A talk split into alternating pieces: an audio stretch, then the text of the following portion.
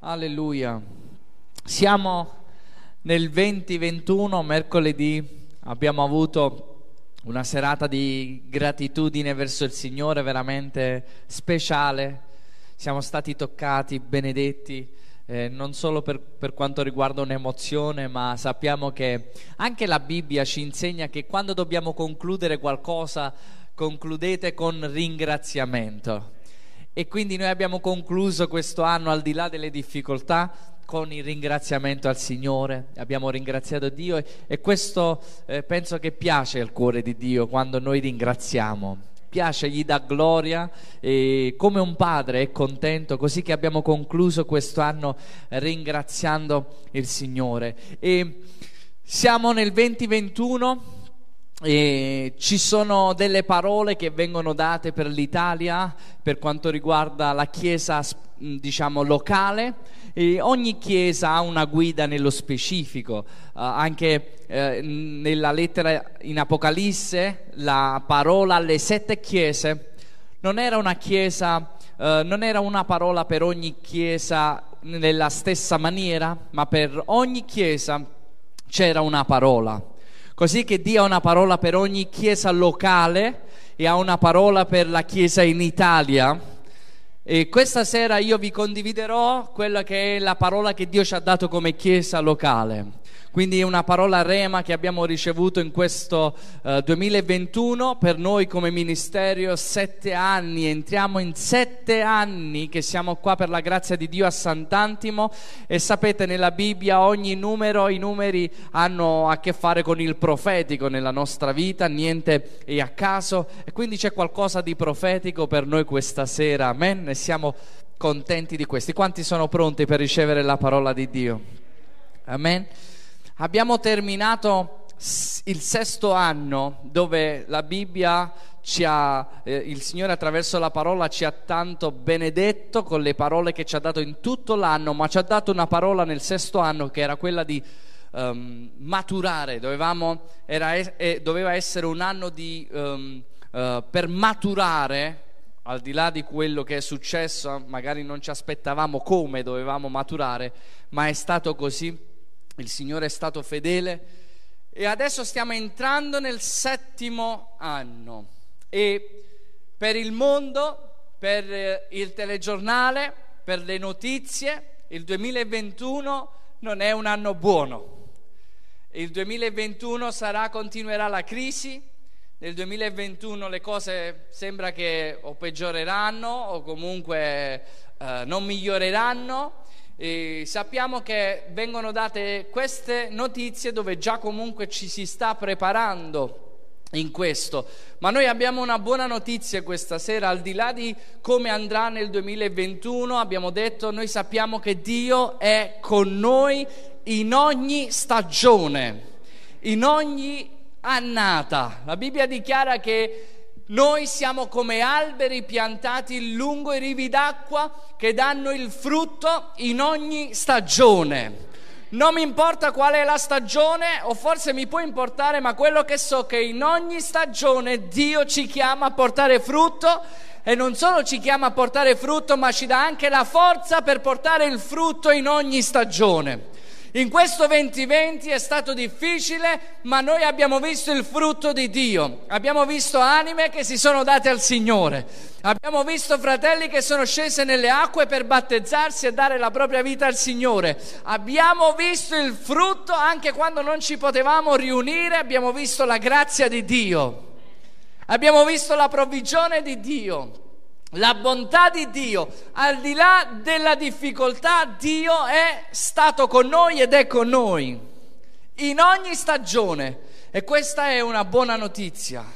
In ogni stagione, nel settimo anno. E quello che il Signore mi ha detto è, nel settimo anno, che è un anno profetico, è, è, è l'anno preferito dei rabbini e degli ebrei, il settimo anno, sei è numero d'uomo e il settimo anno rappresenta tante cose. Gli schiavi venivano liberati al settimo anno e poi decidevano se rimanere con il Signore oppure essere liberati, ma rimanere con il padrone, scusate, oppure essere liberati, così che Davide dirà al Signore, tu mi hai forato l'orecchio, che significava che uno schiavo, quando passavano sei anni, al settimo anno, se decideva in cuor suo di rimanere con il suo padrone, il padrone prendeva l'orecchio dello schiavo e lo forava su una porta, dicendo da questo momento io non sono più schiavo perché devo, ma sono schiavo perché voglio. E Davide diceva, tu mi hai forato l'orecchio, io sono un tuo schiavo a vita, voglio stare con te. Perché se sei schiavo di Cristo, sei libero veramente. Se sei invece libero nel mondo, sei schiavo veramente. Quanti mi comprendono? E sette rappresenta il reclamare l'eredità, le terre per il popolo di Israele.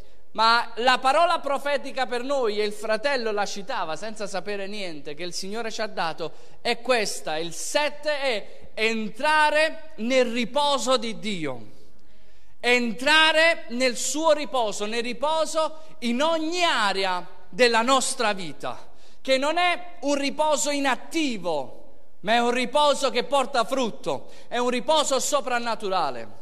Entrare nel riposo di Dio non ha prezzo. Questo mondo vive senza riposo. Un mio amico qualche settimana fa, di 32 anni, abbiamo giocato insieme a calcio e di questo paese si è suicidato perché il mondo è senza riposo. 32 anni. 32 anni. Non aveva riposo. Nella sua mente, c'è ansietà ci sono preoccupazioni. E il mondo non ha riposo, va al lavoro senza riposo, è agitato, fa qualcosa senza riposo, è agitato. E infatti è come Satana, dice la scrittura, è agitato perché lui sa di avere poco tempo.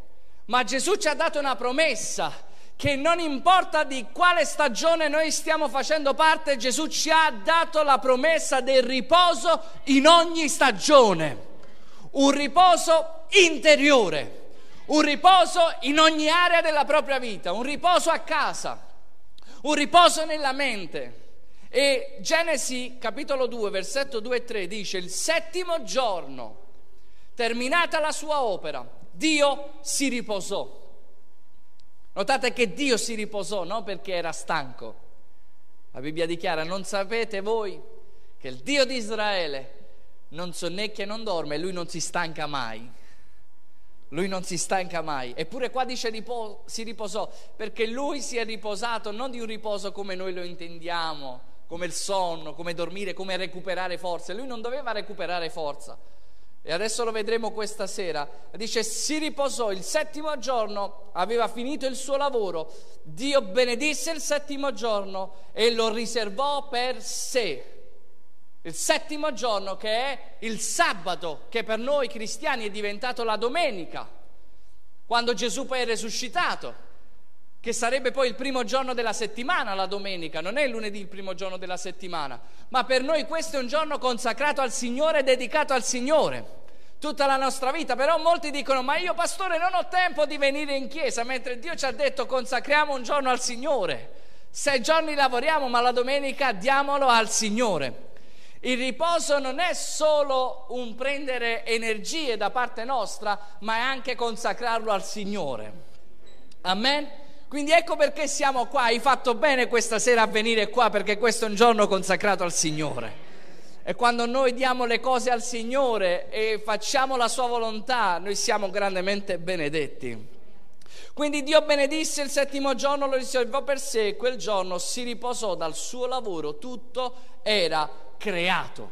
Dio crea ogni cosa e poi si riposa. E il riposo, la parola è Shabbat, sabato che significa un sacco di cose, ma innanzitutto vediamo da questi versi che Dio termina la creazione. Dio termina la creazione. Questo è un inizio di una buona notizia perché Dio termina sempre ciò che Lui inizia. Perciò Filippesi dice, non temere se Dio ha iniziato una buona opera in te, Lui la porterà a compimento. Se Lui ha iniziato una buona opera nella tua casa, Lui la porterà a compimento. Se Lui ha iniziato una buona opera a Sant'Antimo, Lui ha il potere di portarla a compimento. Lui non solo mette, dice la scrittura, il desiderio dentro di noi, ma Lui ci dà la forza di operare, di andare avanti. Dio non è un uomo, lui termina ciò che inizia. E ho una buona notizia, lui terminerà il suo lavoro e il diavolo e le sue opere saranno distrutte e solo a lui è la gloria, l'onore, il regno, ora e per sempre. Perché lui terminerà la sua opera. In realtà, detto fra noi, non lo diciamo a quelli che sono a casa, lui l'ha già terminato perché lui abita l'eternità. Lui dice la scrittura, dal principio dei tempi già era stato immolato il Signore Gesù, perché lui abita l'eternità. Lui scruta il passato, perché tutta la sua opera già è passata, perché Dio già è stato immolato prima e già siede sul trono. In poche parole, Dio già ha vinto come ritorna al futuro.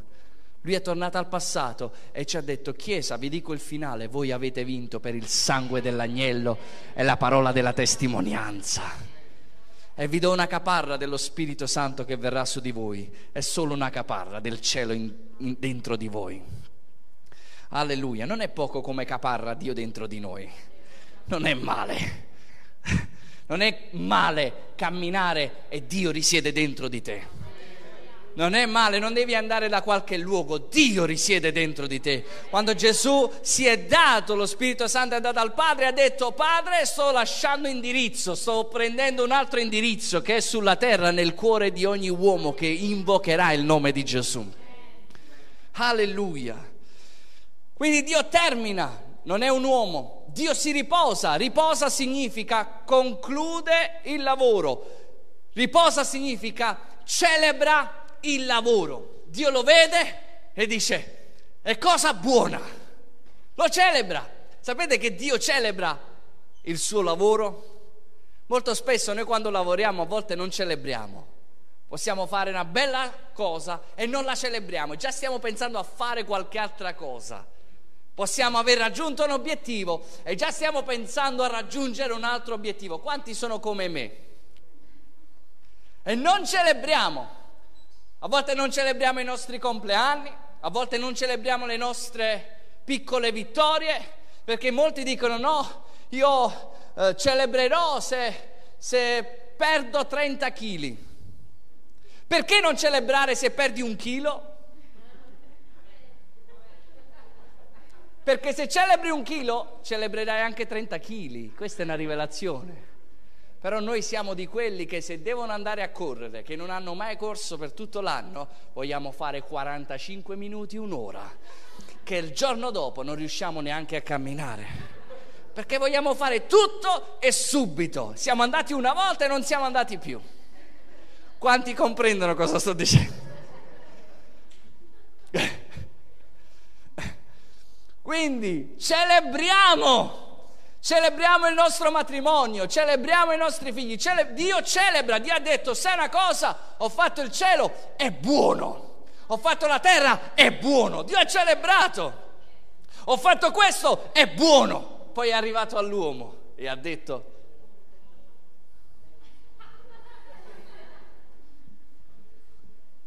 non ti esaltare, eh? E ha detto è molto buono. Poi per fine ha creato la donna e ha concluso la sua opera. E ha detto è meglio che la creo alla fine, se no mi dà consigli di come devo creare il mondo.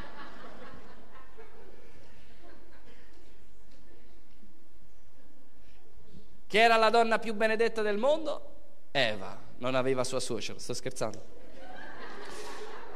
Celebrò il Signore, il sabato è celebrare, celebrare. E poi il sabato significa essere soddisfatto. di quello che il Signore ha fatto. E Dio fa entrare l'uomo nel riposo. In poche parole, il primo giorno dell'uomo è il riposo. Dio crea l'uomo tutto in sei giorni e il primo giorno dell'uomo, quando Dio gli dice buongiorno, lui si trova nel riposo. Ed è il suo riposo, cioè quello che lui ha fatto. Il Vangelo è questo, quello che lui ha fatto. La buona notizia è questa, quello che Dio ha fatto per me e per te. Lui ci ha creato, lui ci ha salvato, lui ci ha dato il respiro. Questa è una buona notizia, amen? Quindi per l'uomo è entrato nel riposo. Ora qualche curiosità, la volete sapere con me? C'è un nome che significa riposo, che è il nome di Noè. Significa riposo. Andrea, non ti riposare abbastanza. Noè significa riposo. Chi conosce il padre di Noè come si chiamava? Si chiamava Lamech. Così ve lo ricordate? Lamech, che significa potente. Sapete quanti anni ha vissuto Lamech? Ha vissuto 777 anni. 7 7, 7. 7, 7, 7 che genera il riposo. 7, 7, 7. Di questo che vogliamo parlare questa sera. Il 7, il riposo in ogni area della nostra vita. 7, il riposo nello spirito che ci parla della salvezza in Cristo Gesù. Sette, il riposo nella mente che ci parla del ravvedimento che noi abbiamo attraverso la sua parola. E sette, il riposo nel corpo che noi avremo un giorno quando saremo davanti a Lui. Ecco perché Gesù quando uno muore diceva loro stanno dormendo, perché per Gesù stavano riposando, che è diverso da come noi lo intendiamo. Quindi Vogliamo vivere questo riposo. Ora riposo non significa pigrizia, il riposo di Dio. Non significa inattività, non significa fiacchezza, non significa elusione del proprio dovere. Questo non è il riposo secondo il cuore di Dio e secondo il modo di vedere di Dio, ma il riposo di Dio è completezza. Il riposo di Dio è pace. Il riposo di Dio è appagamento. Il riposo di Dio è sicurezza. Quanti credono che in questo tempo abbiamo bisogno di queste cose? Il riposo di Dio è certezza. Il riposo di Dio è realizzazione in Dio. Il riposo di Dio è soddisfazione in Dio. Il riposo è protezione e proposito. Il riposo è tutto questo e noi in questo tempo abbiamo bisogno del riposo di Dio. Io voglio svegliarmi al mattino e avere riposo di Dio nella mia mente. Voglio camminare e avere riposo di Dio dentro il mio cuore. Perché questo ci differenzia fra chi non conosce il Signore. E noi non vogliamo essere diversi, ma noi siamo diversi perché abbiamo ricevuto lo Spirito Santo dentro di noi. E non camminiamo più come il vecchio uomo, ma camminiamo in novità di vita, dice la scrittura. Amen? Quindi ora noi dobbiamo entrare in questo riposo. Ora, spiritualmente parlando, ascoltatemi, quando la Bibbia parla del riposo, in Ebrei da 3 a 18, dice, e a chi giurò il Padre che non sarebbero entrati nel suo riposo? Parla di entrare in un riposo, se non a quelli che furono increduli. O noi, or noi vediamo che non vi potettero entrare nel riposo per la loro incredulità. E dice perciò, poiché rimane ancora una promessa di entrare nel suo riposo, abbiate timore perché qualcuno di voi non ne resti escluso, cioè entrate nel riposo. E parla poi, poi andate a leggere per amore del tempo, vi dico solo dove è scritto, andate a leggere Ebrei 4 dal versetto 1 al versetto poi 11. Il versetto 11 dice, anzi dal versetto 10, chi infatti è entrato nel suo riposo si è riposato anche egli dalle proprie opere, come Dio dalle sue. Diamoci da fare, di alla persona accanto a te, datti da fare. Diamoci da fare dunque per entrare in quel riposo affinché nessuno cada seguendo lo stesso esempio di disubbidienza. Sapete quando andate a studiare questa scrittura da Ebrei 3 a uh, Ebrei 4, sapete quante volte cita entrare nel riposo? Lo cita sette volte. Sarà un caso? Solo che il sette perseguita. Quante volte il sangue del sommo sacerdote veniva versato sul propiziatorio, che era il sangue poi rappresent- che rappresentava il sangue dell'agnello? Sette volte. Il sangue di Gesù, che rappresenta che lui ha pagato al posto nostro. Ora, Giosuè dice quando parla di riposo, lui è entrato nella terra promessa. Lui è entrato nel riposo, ma era una figura del vero riposo che oggi appartiene a me e a te. E quando, come lui entra nel riposo? In uh, Giosuè 6,4 dice: Sette sacerdoti portavano l'arca con sette trombe di corno di montone e il settimo giorno girarono intorno per sette volte e i sacerdoti suonarono la tromba e Giosuè con tutto il suo popolo entrò in questo riposo. Ancora una volta c'è sette, sette, sette. Sapete una cosa? Giosuè per sei giorni girò una volta al giorno intorno alle mura di Gerico e il settimo giorno girò sette volte. E uno si chiede, come mai giro sette volte se il settimo è il riposo? Dovrebbe non girare in realtà sette volte, invece no, gira sette volte. Ecco perché il riposo che stiamo parlando non è un riposo inattivo, ma è un riposo che ci fa lavorare, ci fa vedere frutto per la grazia di Dio.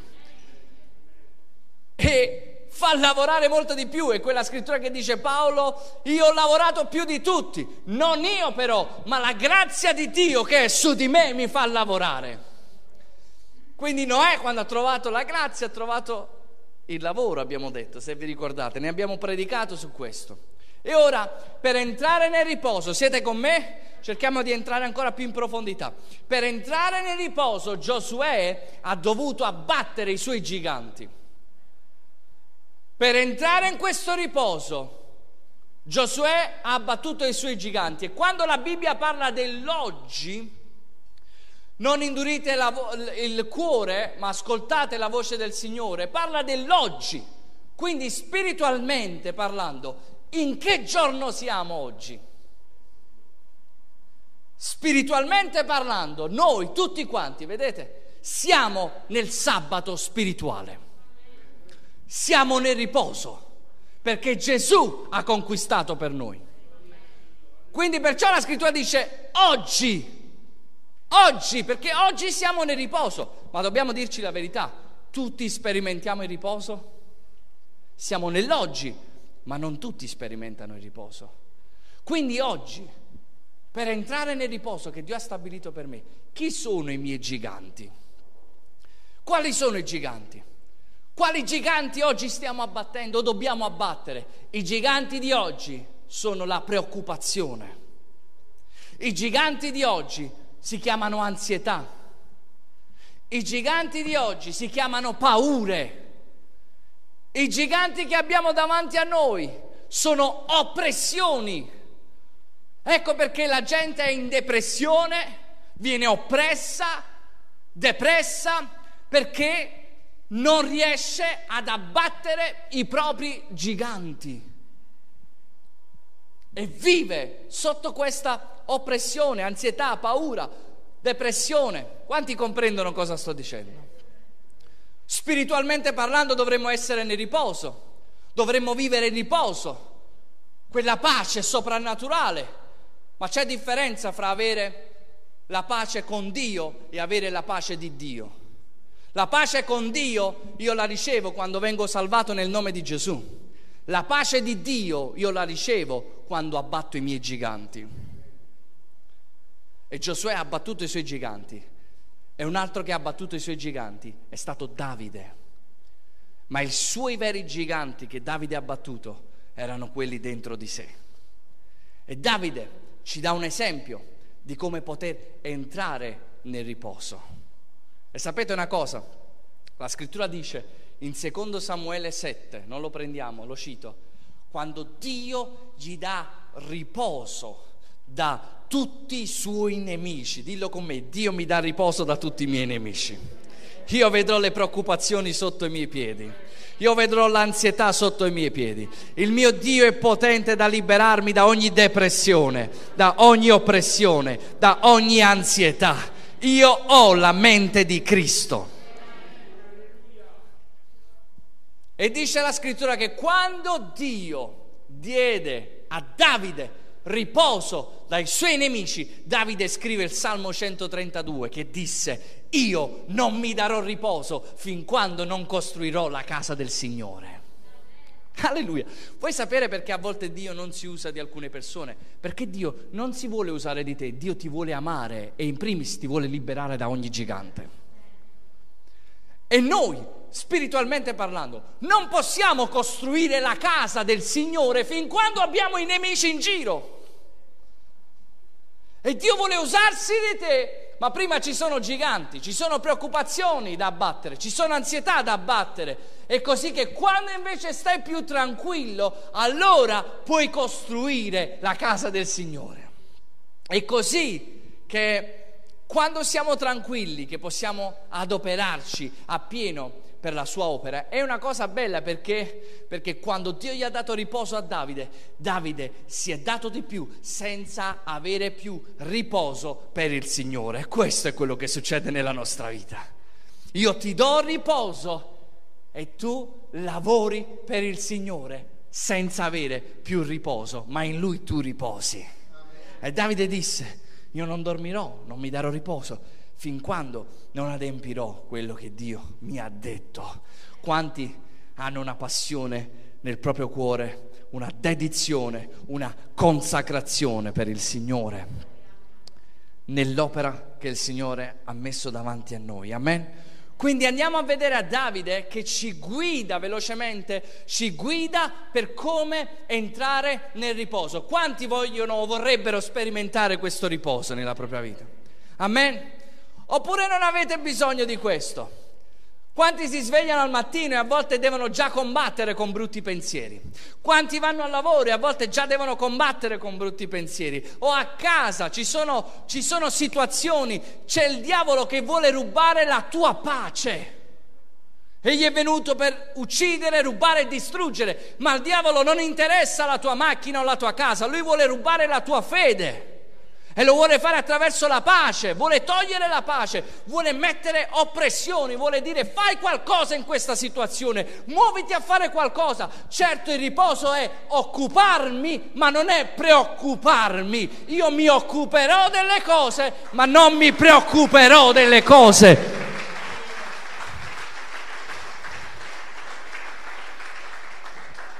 Quindi Davide ci consiglia, ci guida per come entrare nel riposo e lo fa nel Salmo 23. Il Salmo 23, così conosciuto, viene letto a persone che muoiono, però deve essere letto a persone che sono vive nel nome di Gesù.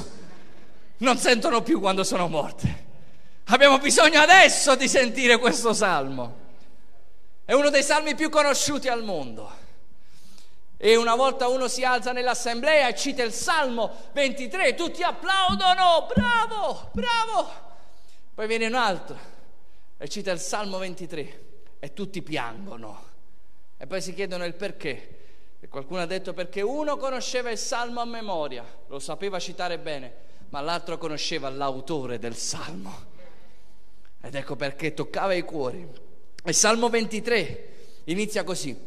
L'Eterno è il mio pastore, non manco di nulla. Alleluia. Voglio stare tutta la serata qua. L'Eterno è il mio pastore, non manco di nulla. Oggi mentre lo stavo citando nella mia camera, l'Eterno è il mio pastore, non manco di nulla. L'Eterno è il mio pastore, non manco di nulla. L'Eterno è il mio pastore, non manco... All'improvviso sono saltato dal letto. L'Eterno è il mio pastore, non manco di nulla. Il primo consiglio che Davide ci dà per una guida per le acque riposanti è che l'Eterno è il nostro pastore. Primo, dipendiamo dal nostro pastore per ricevere il riposo di Dio. se l'Eterno è il mio pastore, io posso dipendere da Lui e ricevere riposo. Non riposo se io sono il mio pastore. Non riposo se il mio datore di lavoro è il mio pastore. Non riposo se i miei soldi sono il mio pastore. Non riposo se il mondo è il mio pastore. Ma riposo se Dio è il mio pastore. Davide conosceva questo perché lui era un pastore. Lui si alzava al mattino pensando a dove portare il suo gregge a mangiare.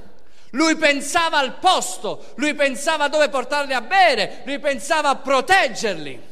Lui sapeva un pastore e lui pensava, beh, io penso che Dio può fare meglio di me. E io dichiaro che in questo 2021 non so cosa succederà, ma so una cosa, Dio l'Eterno è il mio pastore. Alleluia. L'Eterno è il mio pastore. È bello perché poi continua dicendo non manco di nulla. Non dice che ho tutto ciò che desidero, ma ho tutto ciò di cui necessito. Non manco di nulla, sono un profeta, non mancherò in questo 2021. Non dei miei desideri, ma di tutto ciò di cui necessito. Non manco di nulla, dipendo da Dio e non dagli uomini, dipendiamo da Dio. Non manchiamo di nulla, di nulla mancante. I miei figli avranno ciò di cui hanno bisogno. La mia famiglia avrà ciò di cui ha bisogno. Noi serviamo l'Eterno, il buon pastore, non il pastore. Se Davide ha potuto fare qualcosa, quanto più lo può fare il buon pastore? Il problema è conoscere il nostro pastore. Se lo conosciamo, avremo fiducia di lui. Amen. Sinceramente parlando, è lui il nostro pastore? È lui il nostro pastore? Pastore significa un sacco di cose. Se Lui è il nostro pastore, possiamo riposare. Alleluia. Lui è il nostro pastore. Dipendere dal Signore è la cosa più intelligente che possiamo fare. Dipendere da Lui. Perché cielo e terra passeranno, cambieranno, i regni vanno e vengono, ma il suo regno è stabile. Il suo trono è stabile e lui non cambierà mai. Dillo con me, l'Eterno è il mio pastore, non manco di nulla. Alleluia. Per essere lui il nostro pastore, noi dobbiamo essere delle pecore. Dillo alla persona accanto a te, beh. Dobbiamo essere delle pecore. Non vogliamo essere pecore. Se voi vedete anche le squadre, o vedete, voi vedete le, tri, le, trigri, le tigri, i leoni, i, so, gli orsi. Un gatto non lo vedete, un gatto è difficile. Ma potete mai vedere una pecora? No. Difficile che vedi una pecora, perché vogliamo essere forti. Ma la Bibbia dice che quando siamo deboli, allora siamo forti in Lui. È la pecora. La pecora ha bisogno di un aiuto. La pecora se cade non riesce a rialzarsi. Se non riesce a vedere a più di 20 metri, così non vede. La pecora ha bisogno di stare con il, il gregge. Se no si perde. Ha bisogno di una guida. Dipende dal pastore. Amen. E una delle cose più difficili dei pastori, parlando dei ministri, insieme mi metto pure io, è il comprendere che noi siamo anche pecore. Io sono un pastore, ma sono una pecora. A me mi piace fare la pecora, mi piace seguire il maestro, mi piace seguire lui, mi piace perché, perché mi fido di lui, perché mi ha salvato perché lui ha e conosce la strada, ha il meglio per ognuno di noi. Amen. Secondo, dice, egli mi fa giacere in pascoli di tenera erba. Secondo, dobbiamo mangiare del suo cibo. Una pecora mangia il suo cibo. Pascoli di tenera erba. Il cibo è tenero. tenera erba. Lui ci guida lungo queste acque riposanti, più avanti vedremo, e le, le, il cibo, l'erba è tenera che lui prepara per ognuno di noi. Quindi secondo, per riposare, ascoltami, nel Signore non posso mangiare tutto il giorno del TG5. Dice, pastore, ce la tengo con TG5. No, non è che... Però ci dobbiamo alimentare dei pascoli di tenera erba il suo cibo mi darà riposo. Se io credo alla sua parola, avrò riposo. La scrittura dichiara, la cui mente rimane ferma in te, tu gli mantieni una pace perfetta, perché confida in te. E per rimanere fermo in Dio, io devo meditare la sua parola. Meditare significa borbottare, borbottare, parlare a se stessi, masticare, meditare la sua parola per ognuno di noi. Così che abbiamo riposo. Crediamo veramente alla sua parola. Amen. Quindi per avere riposo, medita la parola di Dio. Non avremo un 2020 più glorioso, tra virgolette, se noi non siamo più gloriosi nel 2021. Cambiamo le nostre attitudini, abitudini e qualcosa cambierà nel nome di Gesù. Terzo, dice, mi guida lungo le acque riposanti, mi guida lungo le acque che sono tranquille. Quindi la terza cosa che dobbiamo fare per entrare nel suo riposo è avere fiducia della sua guida. Mi fido del mio pastore, mi fido della guida. E la scrittura dice in Proverbi 3:5, confida nell'Eterno con tutto il tuo cuore e non appoggiarti su, sul tuo intendimento. Riconoscilo in tutte le tue vie. In tutte le tue vie ed egli raddrizzerà i tuoi sentieri. Non ritenerti savio dai tuoi occhi, temi l'Eterno e ritirati dal male, questo sarà guarigione ai tuoi nervi e refrigerio per le tue ossa. Quanti vogliono la guarigione per i nervi? E devo fidarmi della guida del Signore. Prima di fare una scelta devo fidarmi della guida che Dio ha per me, così sarà una guarigione, una protezione per i nostri nervi. Quando noi ci fidiamo che Dio conosce la strada, conosce la via prima di noi. E a volte tu vedi che alcune cose non sono proprio come te le aspettavi, ma ti fidi di Dio. Quando Dio mi ha portato nella chiesa che servivo, non vedevo tutte le cose perfette, ma avevo una parola, mi fidavo della sua guida, perché chiese perfette non esistono, ma mi fidavo della sua guida. E quando Dio ti ha detto di sposare una persona, anche se vivi momenti difficili, tu ti fidi della sua parola e ti fidi della sua guida. Quindi hai una parola e hai un'ancora in mezzo a tante difficoltà. Ti fidi della sua guida. Quando Dio ti dice vai all'altra riva, hai una parola, hai la guida e poi che fa? Succede che viene la tempesta e cosa fai? Hai una parola e sembra che Dio sta dormendo, Gesù sta dormendo sulla barca e le cose sembra che vanno di male in peggio, ma hai una parola, ti fidi della sua guida. Perciò a volte persone non hanno riposo perché non stanno seguendo la via del Signore. E se non seguiamo la via del Signore, non possiamo avere riposo. Come faccio a seguire la mia via e avere riposo? Ma se seguo la sua via, se lui è il mio pastore, se lui va avanti a me, non è una mia responsabilità. Io ho fede in lui e lui ci porterà all'altra riva nel nome di Gesù. Amen.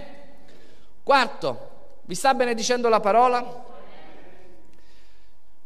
Trovo riposo, entro nel riposo, la scrittura dice, egli ristora la mia anima. Quarto, trovo riposo quando Dio è il Signore della mia anima. Trovo riposo quando Dio è il Signore della mia anima. Le mie emozioni non sono il mio Signore. Le mie preoccupazioni non sono il mio Signore. Quello che io sento non è il mio Signore. Gesù è il Signore anche della mia anima. E sapete quando ho passato un momento difficile, quando, quando vi ho raccontato già qualche volta, quando ho conosciuto mia moglie, il Signore ha dovuto lavorare nella mia anima perché io ero stato abbandonato da piccolo. Quando ho conosciuto mia moglie ed ero innamorato, io quello che avevo nella mia anima è uscito fuori e avevo paura di essere abbandonato, ma non lo volevo ammettere, stavo lottando, stavo combattendo. Io ho passato un giorno bruttissimo e la mia anima sentiva cose che io non volevo sentire, sentivo quel senso di abbandono, dicevo prima o poi mi abbandonerà anche lei perché sono stato abbandonato e Dio ha dovuto trattare con me e io dicevo Signore perché mi hai creato così? Perché sento questo? Perché vivo questo? E il Signore mi disse io non ti ho creato così, è stato un frutto di quello che tu hai passato. E ho detto come devo vincere questo? E il Signore mi ha detto, possiamo farci una risata adesso, anziché chiamare il 118, leggi il Salmo 118, leggi il Salmo 116. E allora io prendevo con tutto quello che sentivo dentro di me tutte le cose negative che sentivo dentro di me. Prendevo la scrittura, prendevo il Salmo 116 e iniziavo a dichiararlo ad alta voce iniziavo a dichiarare alla mia anima, iniziavo a parlare e a dichiarare al mio spirito, iniziavo a, parlare al mio corpo. E c'è il versetto che dice, il 4 del, del 116 del Salmo dice, allora invocai il nome dell'Eterno, o Eterno, ti supplico, libera l'anima mia e iniziamo a dichiarare la parola. Tu sei per me un liberatore, tu sei potente. E iniziamo a dichiarare nell'angoscia, invocai l'Eterno e mi rispose e mi trasse a largo. L'Eterno per me è per me e io non avrò timore. Cosa mi può fare l'uomo?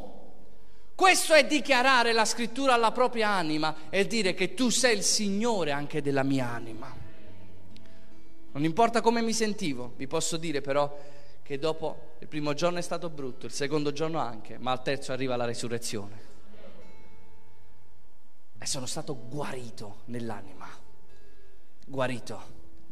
E il Signore mi ha detto, quando anche padre e madre ti abbandonassero, io ti accoglierò e tu sarai per me un figlio. E questo ti guarisce. Non ti, non ti fa sentire mai più, non mi sono mai più sentito solo. Quindi il Signore deve essere il Signore anche della nostra anima. Egli mi ristora l'anima, mi ristora l'anima. E poi continua il Salmo dicendo, setto più avanti, dice, quando anche camminassi nella valle dell'ombra della morte non temerei alcun male.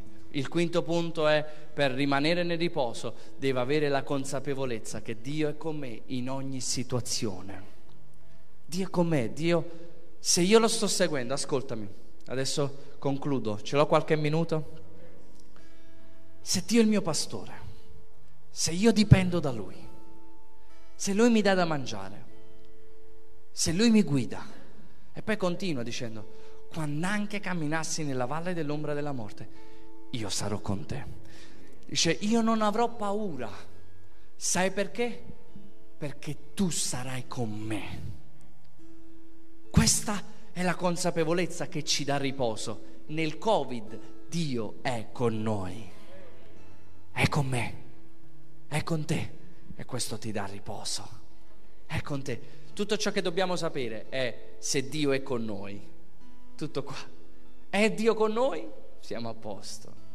Non importa in quale luogo ci stiamo affacciando, il mio pastore conosce la strada. Dio è con me, io non avrò paura perché anche se l'ombra, la, la, Bibbia parla dell'ombra, molte nostre paure sono solo ombra, non sono forse neanche realtà, a volte sono solo preoccupazioni o a volte possono essere realtà.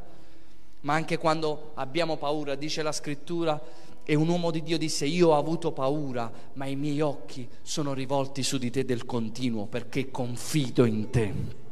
È così, se Lui è il nostro pastore in questa tempesta, noi possiamo avere riposo riposo. Dio è con noi. Emanuele, riposo. Continua dicendo, il tuo bastone e la tua verga sono quelli che mi consolano. Potrei spendere più tempo in questo, ma sento di andare avanti. Ci sono tanti versetti che ci dicono di amare la riprensione di Dio. Il sesto punto è per rimanere nel riposo, ama la riprensione di Dio sulla tua vita. Perché la scrittura dichiara mi percuota pure il giusto, sarà una cortesia, mi riprenda pure, sarà come olio sul mio capo. E quando io amo la riprensione acquisto senno. Quindi quando amo la riprensione di Dio come una pecora, che il pastore prende la pecora per non farla cadere, per non farla andare nel burrone, è solo per farci del bene. Quando prende la pecora e la protegge, per noi è una ripresa, la prendiamo a volte male, ma in realtà Dio protegge, perché la Bibbia dice che siamo figli e se non siamo protetti siamo bastardi, ma il Padre protegge i suoi figli e riprende i suoi figli quando amiamo la sua protezione e quando amiamo la sua riprensione, noi non perdiamo strada e soprattutto non perdiamo il riposo nella nostra vita. Amen. Settimo, egli dice, egli ci onorerà davanti ai nostri nemici. Egli dice, io apparecchio la mensa in presenza dei tuoi nemici. Vado veloce.